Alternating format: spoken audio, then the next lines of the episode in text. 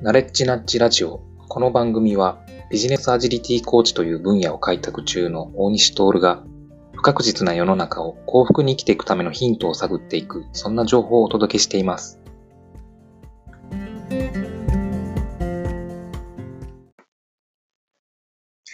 はい、えー、今日はですね、えっ、ー、と、YouTube を見ましたと。あんまり YouTube、えっ、ー、と、見始めるとずっと見ちゃうので、あんまり見ないようにしてるんですけども、今日はなんかちょっと調べ事をしてる中で、えー、中田敦彦の YouTube 大学と、えー、中田敦彦さんですね、えー、すごくこう、いろんな本をわかりやすく紹介してくれたりする YouTube で、まあ、とても人気があるものなんですけども、それの、えー、ちょっと前だと思うんですが、サピエンス全史を、えっ、ー、と、3つぐらいに分けてですね、えー、YouTube の動画を3つぐらいに分けて紹介されてました。で、えっと、この本自体は僕は読んでません。うん。あの、なかなかとっつきにくそうな、読みにくそうな感じの本だなというのがあって、ちょっと興味あるんだけど、まあ読んでませんと。で、中身については、なんかいろいろお話を聞いたりとかしてですね、あ、面白そうだなという関心はあった。まあそういう中で、えー、中田のあっちゃんがこう、まあ、紹介してくれてるのを見ると、あ、すごく、まあ、わかりやすいなと。で、今僕はわかりやすい、こう、人にこう伝えるっていうのを、まあ、関心のあるテーマなので、まあ、どういう、こう、動きをして、こう、見せてるのかなとかいうのはとても、あの、勉強になりました。ただ、真似はできないなと思いましたね。あの、中田さんの、なんでしょう、この、えー、多分これ、えっと、動画撮ってる周りに、多分オンラインサロンの方が何かこういて、まあ、一応お客さんがいるような雰囲気で、えー、動画撮ってるような感じだと思うんですけども、うん、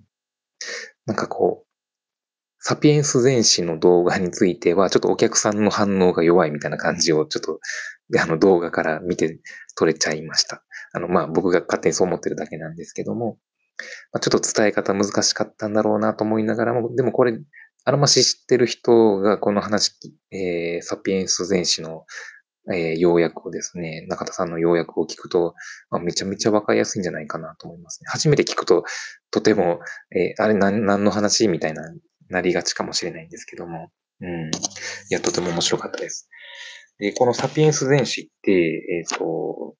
7万年前ですかね。認知革命というのが起こりますというのがところが結構一つの、えー、山場なのかなと思うんですけども、えー、そこから1万2000年前農業革命が起こって人口爆発が起こりますと。で、王国みたいな、こう、仕掛けとかですね、えー、人は作り出すわけですよね。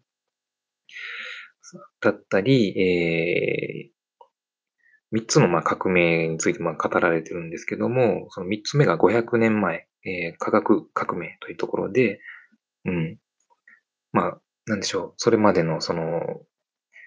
えー、例えば、何でしたっけ？あの、地球は丸いみたいなのが、もしかして丸いんじゃね？みたいな話がこう出てくるような時代ですよね。で、まあそういうところでこう、知らないことをまあ認識していく、えー、無知のえー、自覚みたいな話もあるんですけども、えー、いずれにしてもすべては、認知革命に、ま、からこう続いてる、えー、ホモサピエンスだけが持ってた能力として、えー、妄想ができると。妄想する能力っていうんですかね。そういうものがこう、脈々と続いて、今の、まあ、我々が今住んでいる地球に、こう、人間がこう繁殖してるような状態になってると。で、えー、この本自体は、さて、皆さんはまあこう、こういう世の中で割と自由にまあ好き勝手生きて、えー、好きなものを食べて好きなものを着て好きなところに住んでいるわけですが、あなたたちは皆さん幸せですか？みたいなのが、まあ作者の、えー、まあ問いかけになっていると。まあ、そんな話なんですが、まあ、私、まあ、なんでしょうね。あの、ちょっと本の中身とはちょっとずれる内容になってくるかもしれないんですけど、この、まあ、言語を獲得して、えー、虚構の世界、あの、フィクションの世界っていうのを人はまあ、ストーリーをそういうのを信じると。えー、信じて、えー、チームワークを作っていくような、まあ、種族なんですね。えー、この本によると。っていうところで、えっ、ー、と、まあ、この虚構の中に生きている、今時点も虚構に過ぎないというのが、えー、著者のハラリさんのですね、まあ、問いかけになってるんですけど、面白いなと。で、もう僕らは今いる世界がまあ全てで正しいって思い込んでるのが、実はフィクションじゃないか。まあ、あの、例えば100年後とかの時代から今を見るとなんかおかしなことって多分いっぱいあるんだろうなと思います。で、そういう中で、あの、まあ、人の幸せって何だろうみたいなのってすごく僕も関心あるんですけども、あの、ですかね、資本主義経済、あの、まあ、会社、企業みたいな仕掛けが、こう、ひたすら成長し続けないといけない宿命みたいなのが、なんとなく、ちょっと無理があるんじゃないかな、という気はしてますね。まあ、そういうのがこう、振り子のようにこう、行ったり来たりみたいなのがあるのかなとは思うんですけど、えー、ちょっとそろそろきついなというところに皆さんこう、気づき始めてるっていうのが今なのかなと思います。これ10年前だと気づいてる人はまたもっと少なくて、えー、これが今から10年後だとかなり、えー、そういうことが、ね、こう認知され始めるのではなかろうかというのが、まあ僕の、えー、なんとなくこう妄想している見立てですね。で、そういう中で、えっ、と、僕がまあ今からどんなこう、仕事、ビジネスをやっていこうかな、とかいろいろ考えるわけなんですけども、うん、なんか、そうですね、えー、ちょっとざざっくりとしかまだ妄想なんでお話できないんですけども、えっ、ー、と、なんだろうな、こう、まあ、DX に乗り遅れてる、えー、企業みたいなのってたくさんあると思ってるんですね。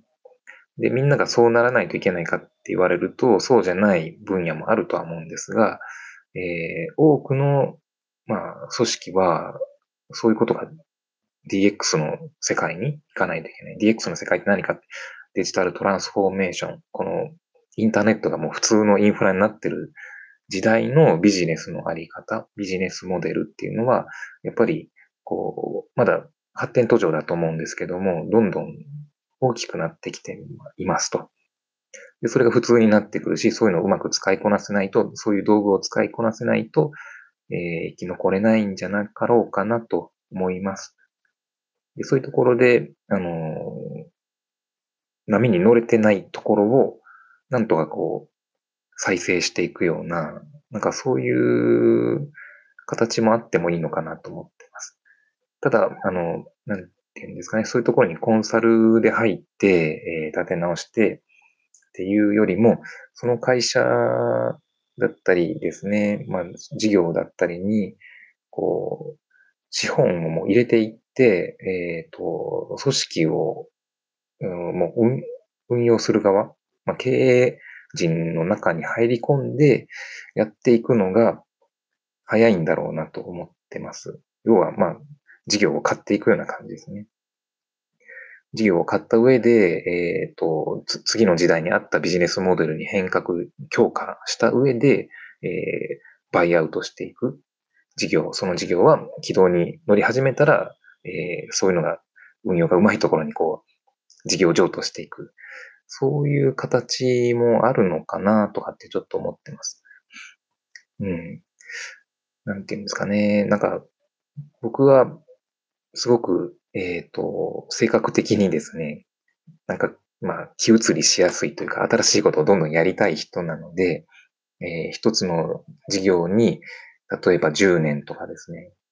関わるのが、なんとなく今までの僕の人生の中で結構限界かなと思ってます。頑張って15年かな。でもまあ僕の今46なんで今から15年とかですね、やったらまあそれで一つの、えー、自分の中では集大成になるのかなと思ってて、ちょっとそういうビジネスモデルをですね、えー、模索してみようかなと思ってます。で僕がまあやりたいそのビジネスアジリティという分野も必ず活かせるんだろうなと思ってますし、えー、僕が持ってない例えば、コーポレートファイナンスみたいなところだったり、仕組み化していくような、なんかそういう業務デザインですよね。そういうのができる人とかと組んでですね、何かこう、新しいことがチームでこうできたらなと思ってます。なんかそういう、えっ、ー、と、企業再生集団みたいな、えー、次の時代に乗るための D、DX を、えー、加速するための、えー、なんかチーム作りみたいなのをやってみたいなと思った次第です。まあ、サピエンス全史からとなんかそんな話に僕の中では妄想が繋がっていますという話でした。じゃあ、えっ、ー、と、今日は以上とします。それではまた。